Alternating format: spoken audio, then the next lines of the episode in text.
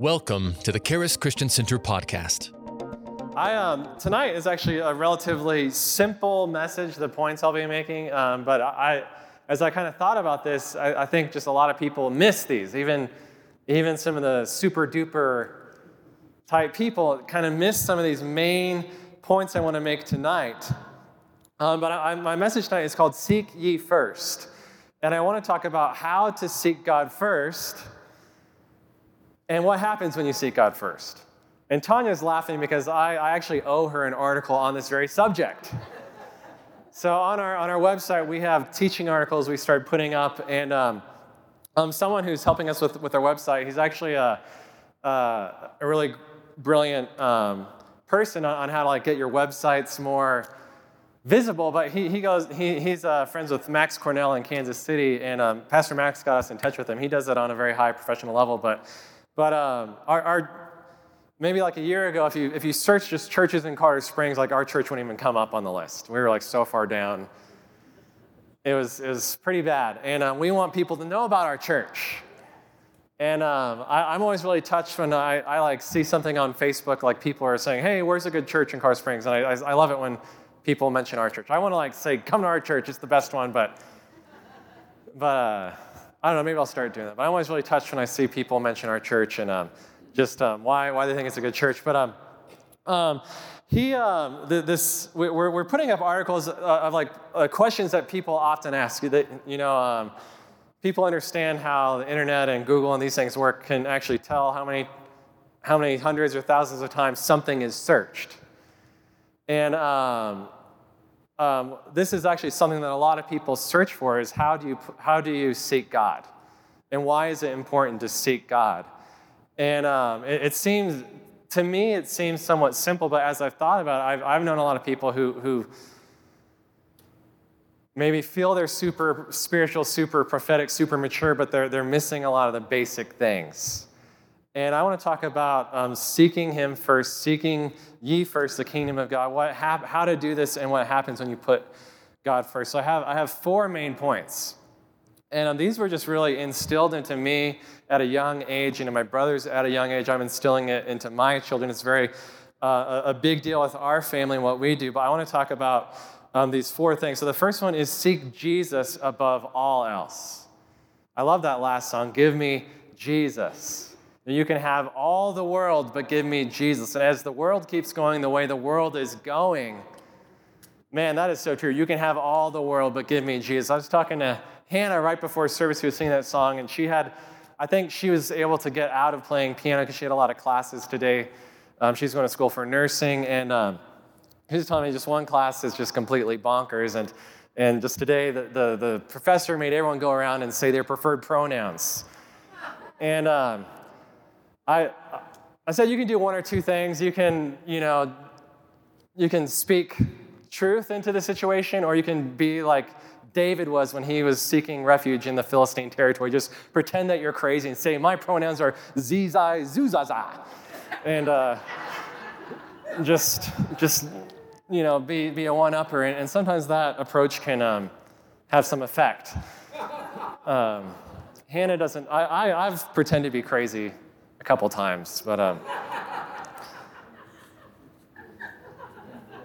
in some areas I'm just crazy. Just and uh, anyways, but you can have all this rule, but give me Jesus. Man, these, and, and, and we need to be seeking him above all else. So seek Jesus above all else. Turn to Matthew 6.31. I want to read here in Matthew 6.31 for a few verses. Jesus says, therefore do not worry. That's a great statement right there. And that's, that's always a great word for all of us all the time. Therefore, do not worry, saying, What shall we eat? What shall we drink? What shall we wear? And these are just examples. There are other things that people worry about that Jesus probably doesn't really want you to worry about. And a lot of times when, when, I've, when I've been just really stressed about something, very worried about something, Jesus has just spoken to me and said, Don't worry about it. And um, that, that could be a word for someone tonight. He says, For after all these things the Gentiles seek, so, so he's saying that they're, they're really seeking, they're really driven, they're really motivated by, by fear, by worry. That's how the world is motivated. That's how the world tries to manipulate people with fear, with worry. And um, Jesus is saying that shouldn't even be a part of who you are. When you have me, when you seek me first, when you put me first, man, you're on a, a completely different playing field. For your heavenly Father knows that you need all these things, but seek first the kingdom of God and his righteousness, and all these things shall be added to you. What, what things is he going to add to you? What things is he, is he going to take care of? All these things. I remember when I first moved here um, almost eight years ago. I, um, I, I thought, you know, coming out of a very, you know, secular environment, I just thought, you know, you know, I was in my upper 20s. I thought I'd just find, you know, the one, you know, just right away. And um, it, it, didn't happen right away. I was a little stressed. My dad was like, you need to get married. I need to have grandkids. And, and, uh, and now I'm like, I got grandkids. Take them, please. You know, watch them for me. And you, you wanted these little critters. And, um, And um, for a few years, I was very stressed about it, but then I, I just gave it all to Jesus. I said, I'm not going to worry about this. I'm not going to fret about this. I'm just going to I'm going to put this ball in your court, Jesus. And, and that was one of those things that was added to me. He who finds a wife finds a good thing. So, whatever good thing it is that you need, God knows about it. And just, just keep seeking Jesus above all else, and He's going to take care of those things. And oftentimes, when you, when you really trust Him and enter that place of rest, there, there, there remains a promise of rest for us. Whatever it has just been weighing on you, there is a promise of rest for that. A promise of, hey, I'm not going to let this, you know, control me. I'm not going to just be depressed about this. I'm not going to be worried about this. I'm going to tr- entrust it to Jesus. Amen. All these things shall be added to you. Therefore, do not worry about tomorrow, for tomorrow will worry about its own things. Sufficient for the day is its own trouble. And um, I want to talk about just seeking first the kingdom of God and really um, just how, how much Jesus needs to be at the center of it all. You know, the kingdom of God. Who is Jesus in this kingdom? Jesus would always be talking about the kingdom of God, the kingdom of heaven. He'd be teaching all the time these parables about what the kingdom of heaven is like.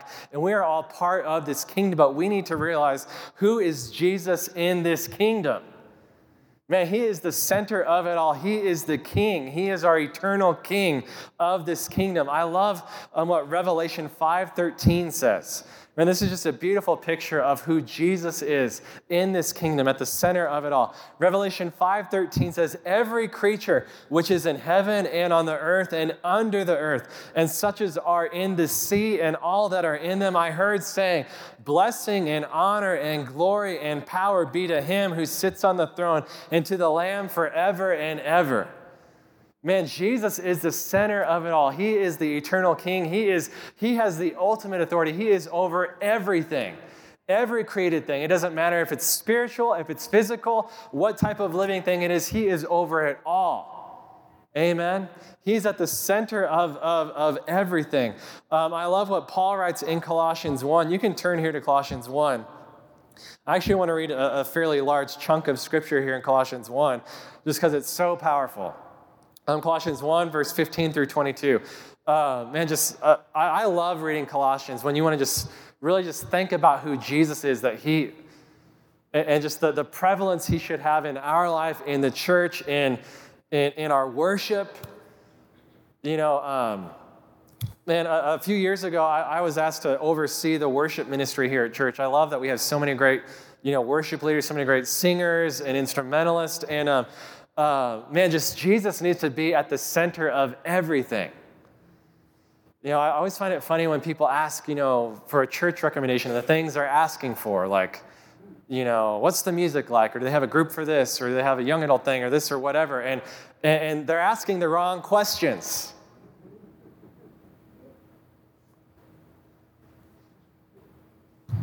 Colossians 1 15 through 22 says he is the image of the invisible God. He is the express image. He is the exact picture of, of the invisible God, of our Heavenly Father, the firstborn over all creation. For by him all things were created that are in heaven and that are on the earth, visible and invisible, whether thrones or dominions or principalities or powers.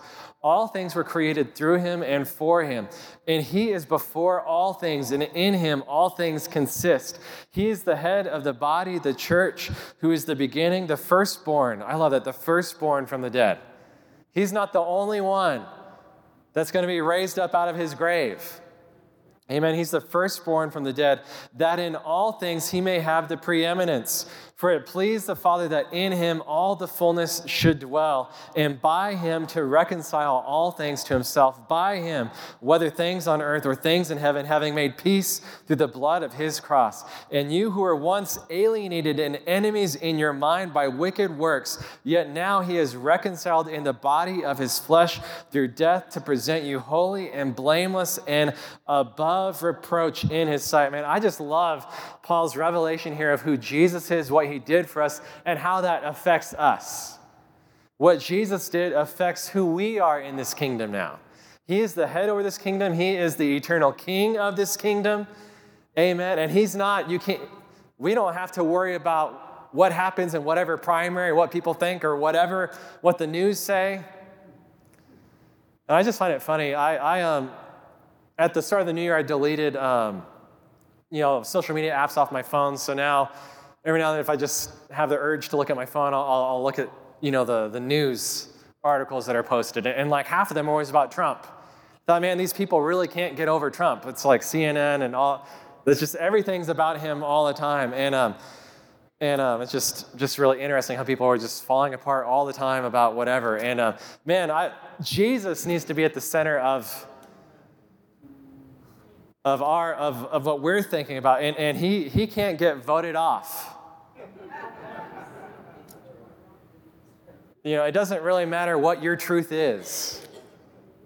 You know, I, I was watching something and it was just hilarious because uh, like people are talking about their truth, and I just thought that that statement is just so ludicrous. It's like the preferred pronoun thing. It's just insane. There isn't your truth, and and it, it, like there is the truth. That's why it's called truth.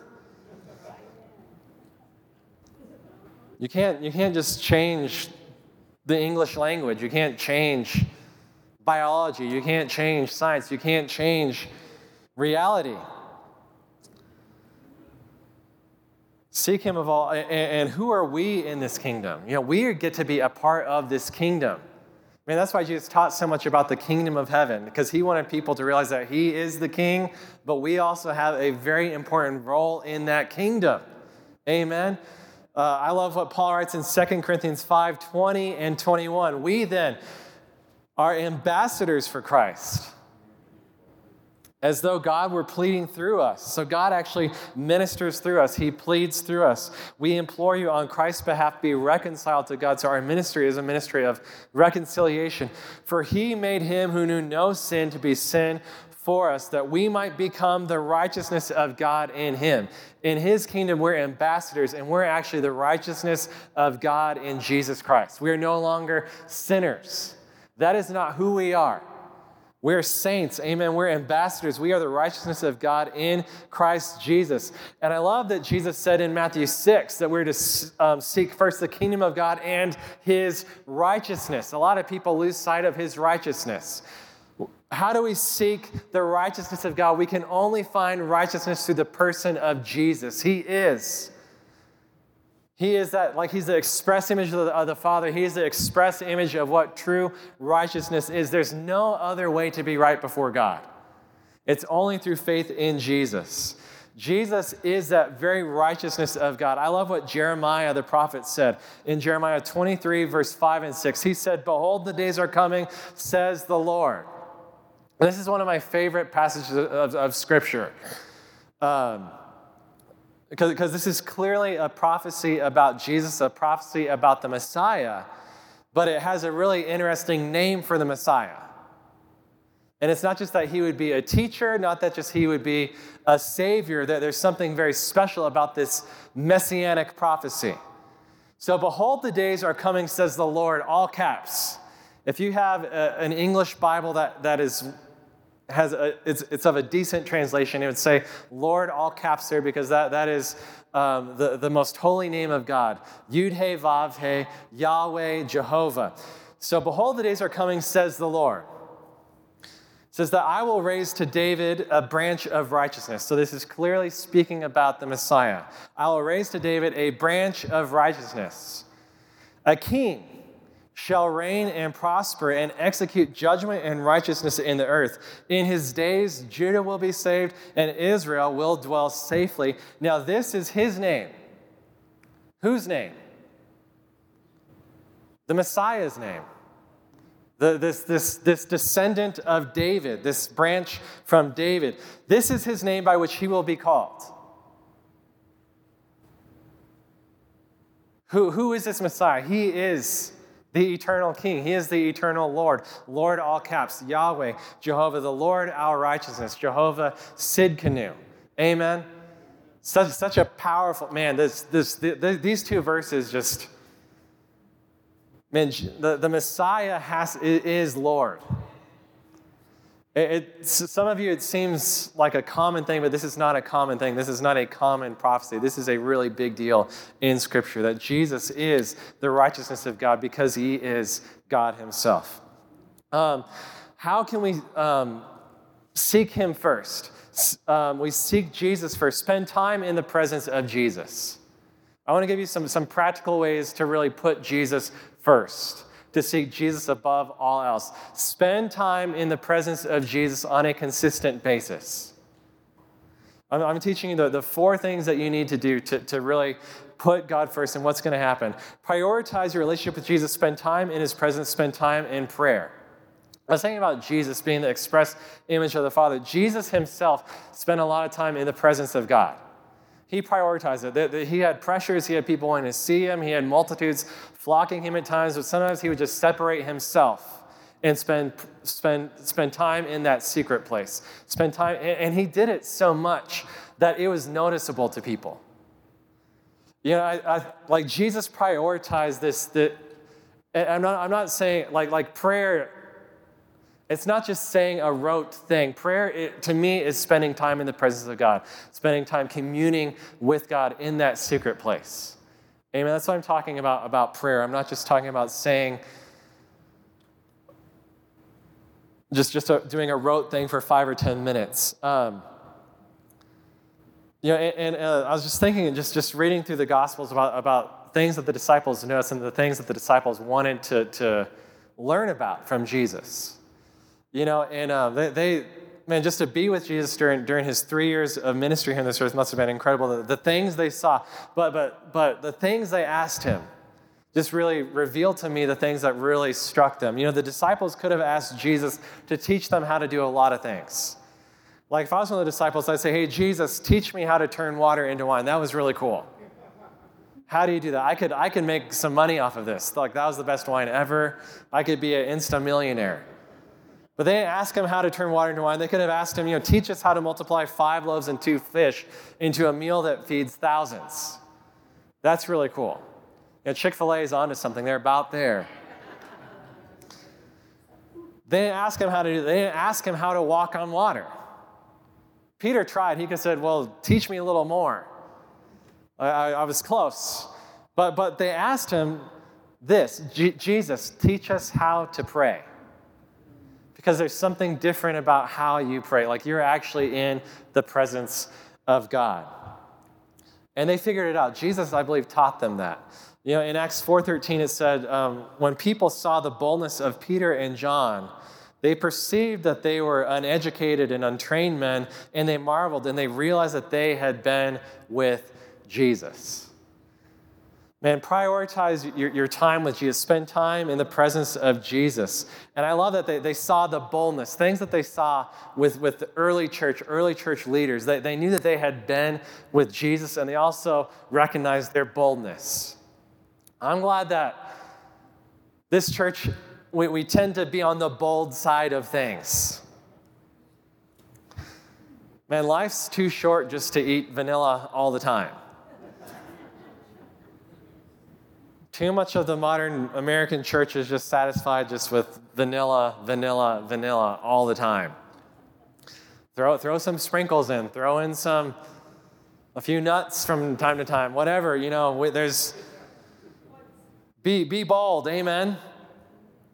And I remember, um, and I was just kind of looking back on my life, especially when I was 18 and moved out and was on my own. Um, the, the things that my, my parents taught me and my brothers and the things that we instilled in our own life. Early on, I, I, had to make it a point to spend time with Jesus. I remember when I was a freshman in college at Carnegie Mellon in Pittsburgh, um, I, I, was about the only Christian I knew on campus. But I, I, had, I had to, to really put Jesus first, to spend time with him.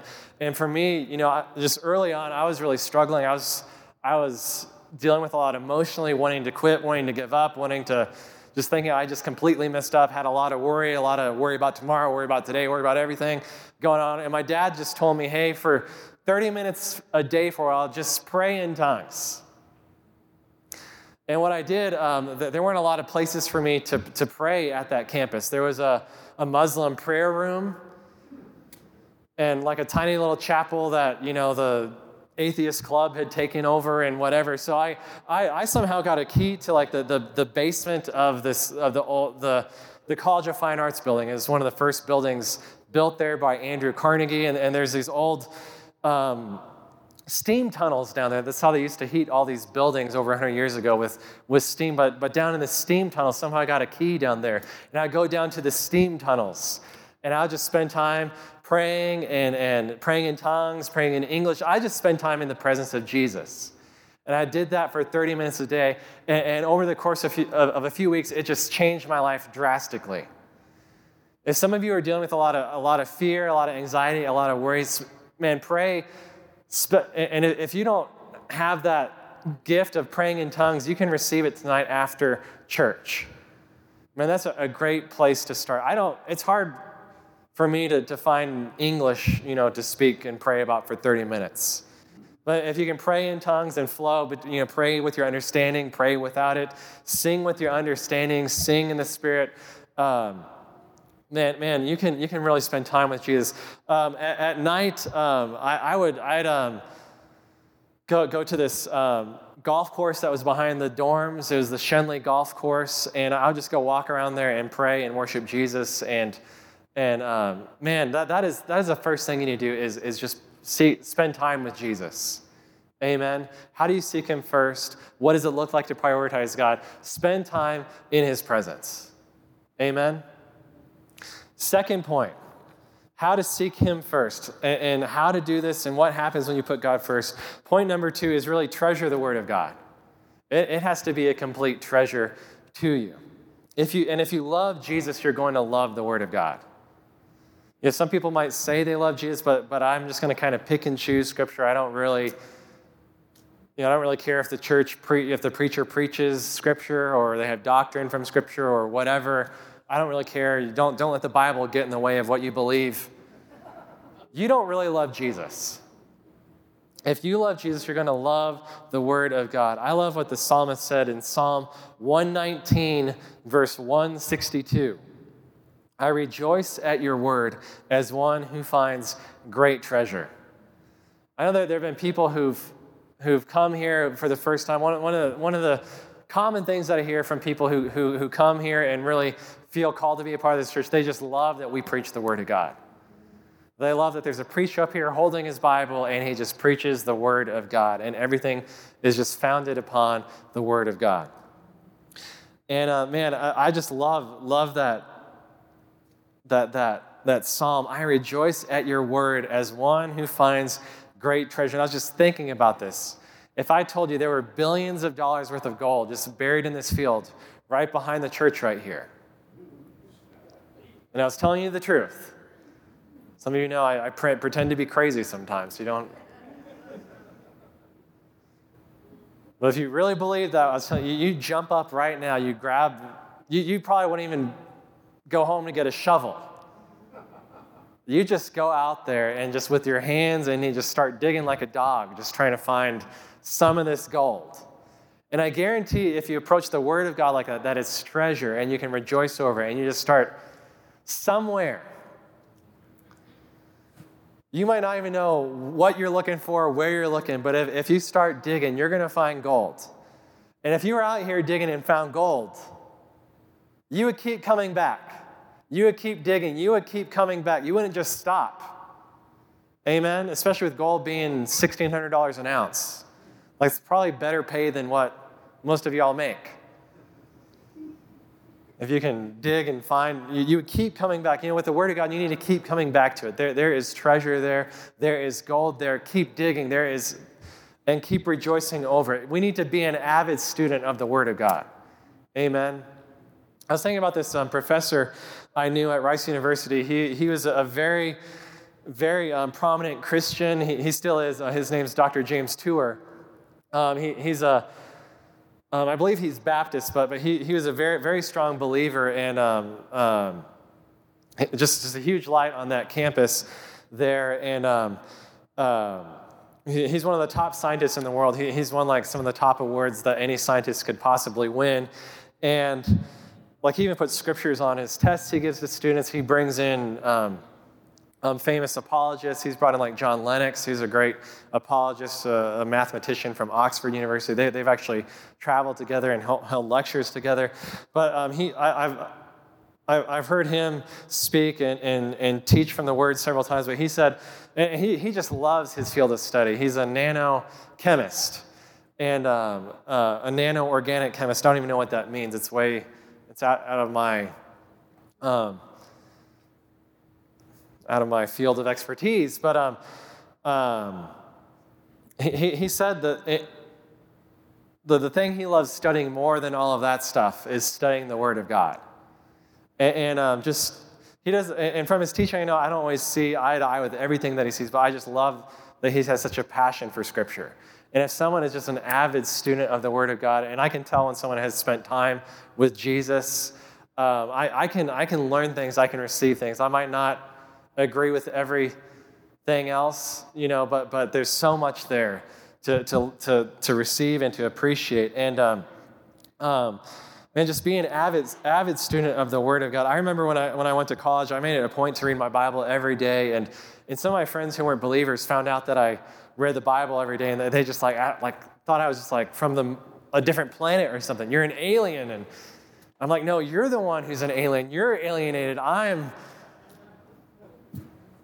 yeah, this is this is my this is my language here. This is my home. This is this is my life. This is my sustenance. I don't know what, what sustains you, but, but I, I guarantee this, this is true sustenance here. Read the Bible on a consistent basis and uh, be listening to preachers that bring you insight and revelation and also inspire you to want to keep digging. Amen. I'd rather have people leave here saying, man, I just love the Word of God. I want, I, I want to go read the Word. I want to dive into it. I want to, I want to grow closer to you. I would rather have you fall in love with the Word of God, fall in love with Jesus, than fall in love with Aaron Perdue. I get all the love I need from Pastor Heather. I, am loved. You don't have to love me. You don't have to like me. You don't. Does that make sense? We have too many like personality, we, we, you know, people go to a lot of ministers for their personality or, or, or to churches for the, the, the, the, personality of the church or whatever, but that, that's a very shallow reason.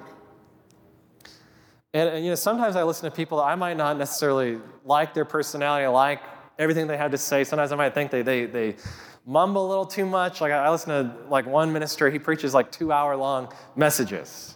And I'll listen through them and, and and, uh, but I always listen to because, because just in that two hours, which I think is mostly a little mumbly and whatever, there's always two or three things that just like, it's pure gold. It's like I, I just had this, this shovel and just found this something that, that that's just pure revelation to me and, and it, it sustains me. Amen. So we need to be looking for those things. Amen. And um, just just in terms of prioritizing the Word of God, you have to come to the point where you believe the Bible above all else. If the Bible says it, that settles it. And when you, when you come to that point and when you grow in that, when you grow in your faith and your trust and your love, your relationship with the Word of God, the Word of God is actually a living thing. It's spirit, it's life. You can actually have a relationship with the Word. Man, when, when you grow in your relationship with God, when, when you see things that, that contradict it, it's just, I don't want a relationship with that. You know, yucky, as my daughter Ada says with things she doesn't want to eat. Amen? The Word of God, it is truth. It gives us guidance, wisdom, revelation. And whenever you sense darkness, there, there is a lot of darkness out there. The world's going to get darker and darker. Whenever you're feeling pressure from the world, maybe it's from your own emotions, from difficult circumstances, turn on the light of the Word. Just turn it on. And then there have been so many times when I, when I was just dealing with something or trying to make a, an important decision, and I would just go to the Word of God. And I would ask God to speak to me, and He would guide me, and, and I just find treasure and light, and, and it's just, just so, so clear to me. And um, you have to do it consistently. I find it so alarming how, how, how quick churches, how quick people, how quick believers just get away from the Word of God, get away from that light. And, and, and, and as dark as, as things can be, you need the light, and you need to turn it on on a consistent basis. Amen? I love, we, we have a kind of a large house, and I, I love to light it up at night. Heather thinks it's funny because they go around lighting up all these rooms that we're not going to go into, but I just love how it looks with the light on. You might not feel like you need the light turned on, but you're going to like how things look in your life with the light turned on on a daily basis. Amen? Psalm 119, 105 Your word is a lamp to my feet and a light to my path. Keep turning the light on.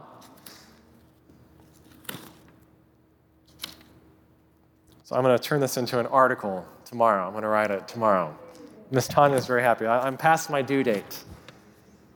I'd be in trouble if I was still in school.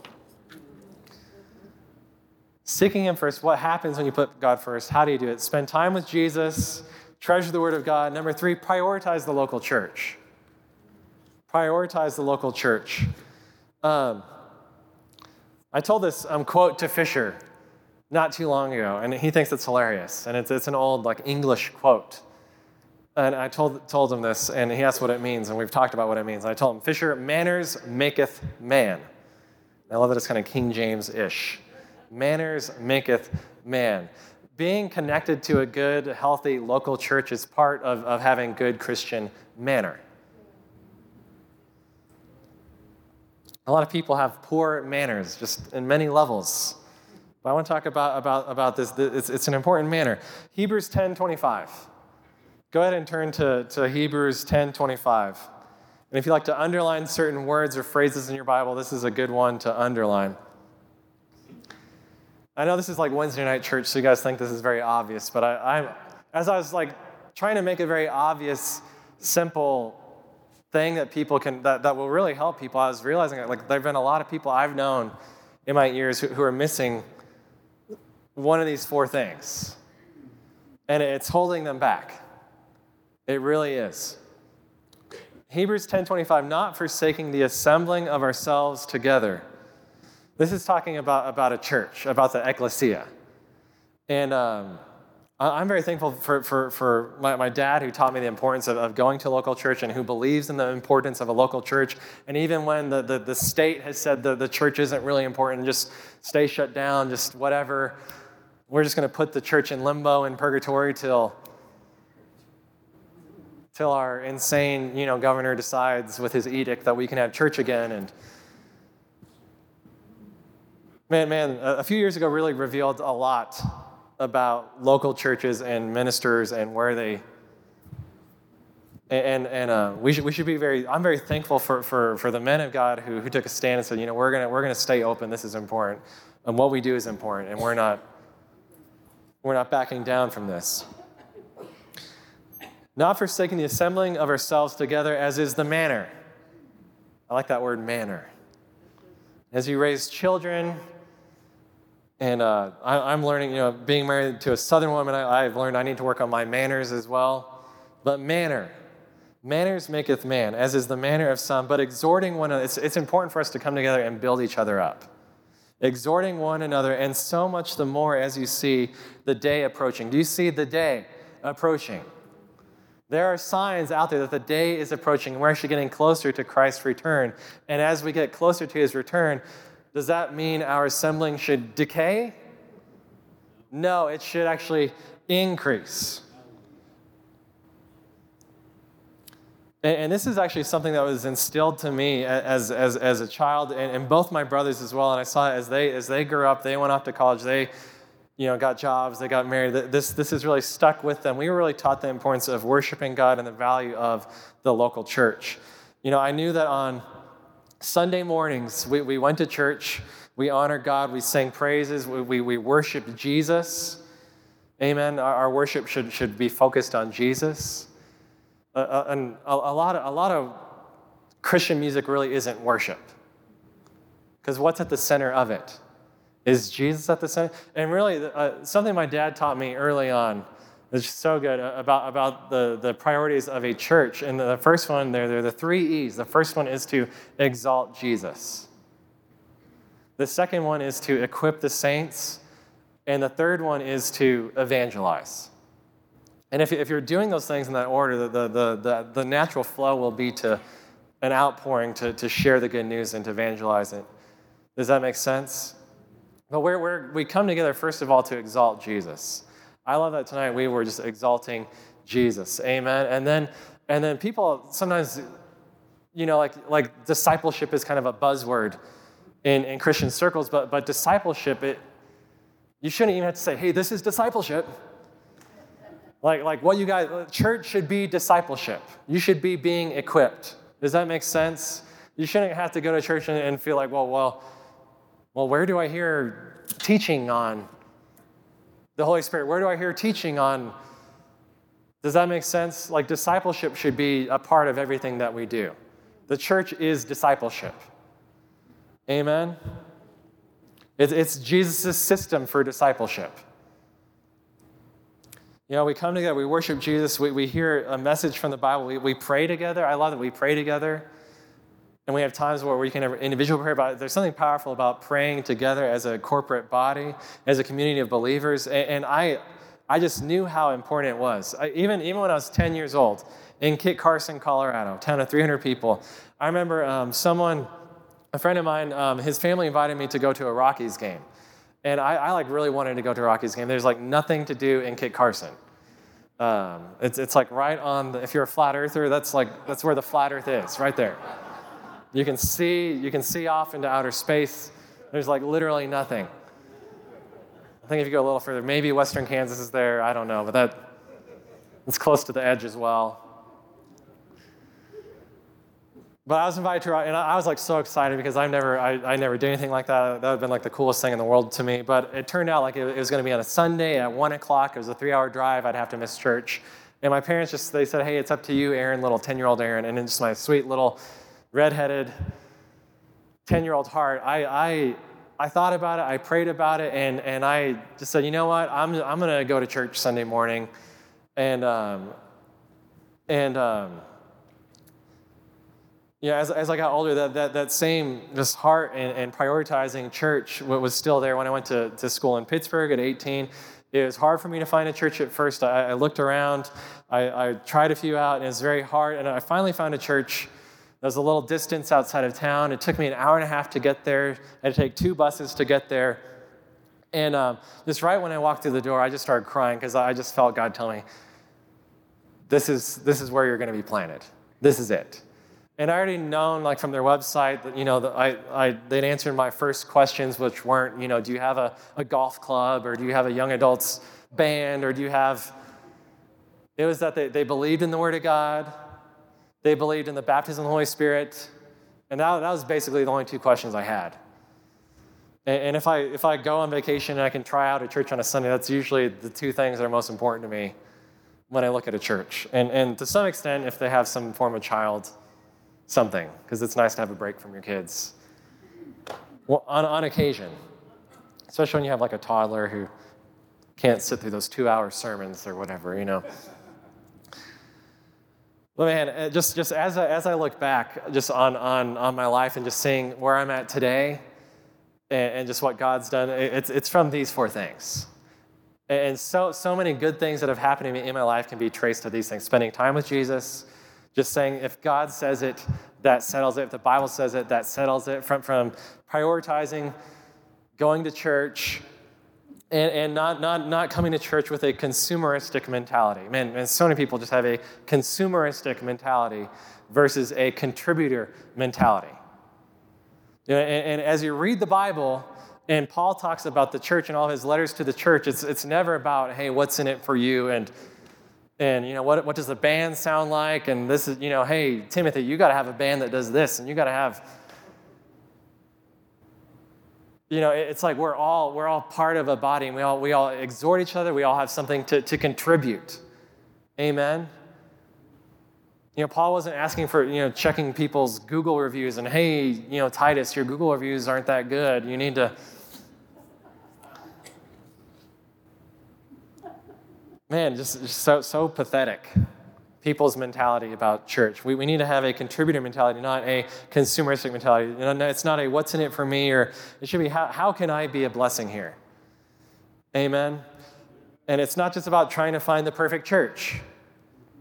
Some people, I can tell from these questions, this, this is my idea of a perfect church. Where is the, the best church, the most perfect church of. And, and, and if, if that's your mentality, the moment you walk through the door, you've imperfected the church. You've ruined it. Important questions to ask when considering joining a church Does the preacher preach the word? Do they believe in the baptism of the Holy Spirit? And as, as, you, as you connect there, are there strong people of faith there? You know, at some point, you might need someone to come and pray the prayer of faith for you. Man, just this Sunday, this, this, this couple came up for prayer. Um, um, just just so, so sweet. This, this man, he, he's been here eight months. My, my dad mentioned him. He, he's been delivered from alcoholism, delivered from drug addiction, from, from, from marijuana. Um, some people in Colorado don't consider that to be a drug. But, but just, just since coming to this church, God's just revolutionized, revolutionized his life. And he was, he was volunteering at the church and, and just, I actually stepped out, outside of my office and, just, just, he saw me and it, was like, I felt like I was like John Elway walking out of there. He thought like, but as he gets to know me, he won't think I'm such a celebrity anymore. But, but him, and, him and his, his sweet wife came up for prayer. And um, they just, they had a nephew that was just born a couple days before that, that um, had a blood clot they thought was going to die. And um, the sweet couple just, they just believe Jesus. They just believe the Bible. They just, and I, I in my emotions, I, I didn't know what to do, but I, I know how to pray the prayer of faith and how to command life and how to intercede with the Holy Spirit. Intercessory prayer is connecting with the intercessor. Amen. And I, felt that we were just inter- we were connecting with the Holy Spirit, interceding for this baby. And, I ran into him again. He actually came and knocked on my door this morning and said, you know, the the the the, the baby woke up. The, the, you know, they're able to give him a blood transfusion, and, and it's just the thing is turned around. And uh, man, just the prayer of faith. If there's any sick among you, let him call for the elders of the church. Let them pray over them, anoint them with oil, lay hands on them. They will. We need the local church. Are there some strong people of faith there? Also, is there an understanding and an emphasis on grace there? Grace wins every time. Amen. How do you grow and mature as a believer? If you're connected to a good local church, you will grow. It's God's vehicle for discipleship. Um, last point tonight, and I'm actually going to tie this into the offering message. I said I'm going to give you four things, right? On how to put God first, how to seek Him first, how to do it, and what it, what it does in your life. Man, the local, I, I love the local church. I, I, love, I love the local church. And, um, I, I, love, I especially love this church, and I think it's the best church. And uh, you know, if I were voting in a in a booth, I'd, I'd you know I'd vote for myself. I'd vote for our church, and have no qualms about it. And so so many good things in my life can be traced to this church and to my people, all of you here. That I love all these people here. There's so many good things happen at the local church. Um, fourth point: be faithful in giving, putting God first by giving. I love um, what Malachi 3, verse 10 and 11 says Bring all the tithes into the storehouse, that there may be food in my house, and try me now in this. I love that God says to try me now in this. Man, if God says, I dare you to do something, with my 10 year old son, we like to, to do truth or dare. And, um, and we like to dare each other to do things. And, and, and I've learned that, that um, the, the greatest dare is a dug, double dog dare. You don't want to back down from a double dog dare.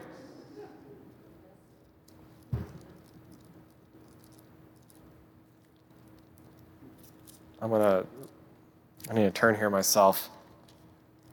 Try me now in this. I love what God says, what He's going to do. If I will not open for you the windows of heaven and pour out for you such blessing that there will not be room enough to receive it. And I will rebuke the devourer for your sake, so that he will not destroy the fruit of your ground, nor shall the vine fail to bear fruit for you in the field, says the Lord of hosts. And all nations will call you blessed, for you will be a delightful land, says the Lord of hosts. And I love, I love that the, the, the name for God here is the Lord of hosts, the Jehovah Yahweh of angel armies. Man, when you, when you give, when you tithe, you activate angelic armies. And, and, and angels, scripturally, they, they have different um, purposes. They're, they're, they're actually sent as ministering saints to, to, to minister to us. But the angels um, provide um, um, protection and also provision. And as I, I, study about angels through Scripture, you, you see angels protecting, uh, angels, um, you know, also relaying messages, but angels providing as well. And, and oftentimes, when there's miracle pro, pro, provision, there's angels involved. Now, there, there, there is a, a blessing on the tithe. And I'm so glad that my dad um, taught me at an early age what, what the tithe was. It's giving a tenth, and you give to um, where you're fed, where there's food. And you should be getting food from a local church, right?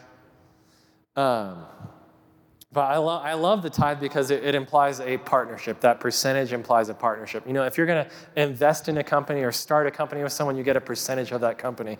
And if you have a, a percentage of an ownership of something, like if you own stock in Apple or stock in, in whatever, like you, you want that company to do well, right? Because you're a part owner. And if, if they do well, then you do well. When, you, when you're tithing, you, you're, you're, you're forming a partnership with God. Does that make sense? And, um, you know, the tithe, um, actually, Heather, just the other day, uh, um, she listens to a lot of teaching when she's in the the bathroom getting ready in the mornings, but she was listening to, to Andrew Wommack's current teaching, and he was preaching on the tithe.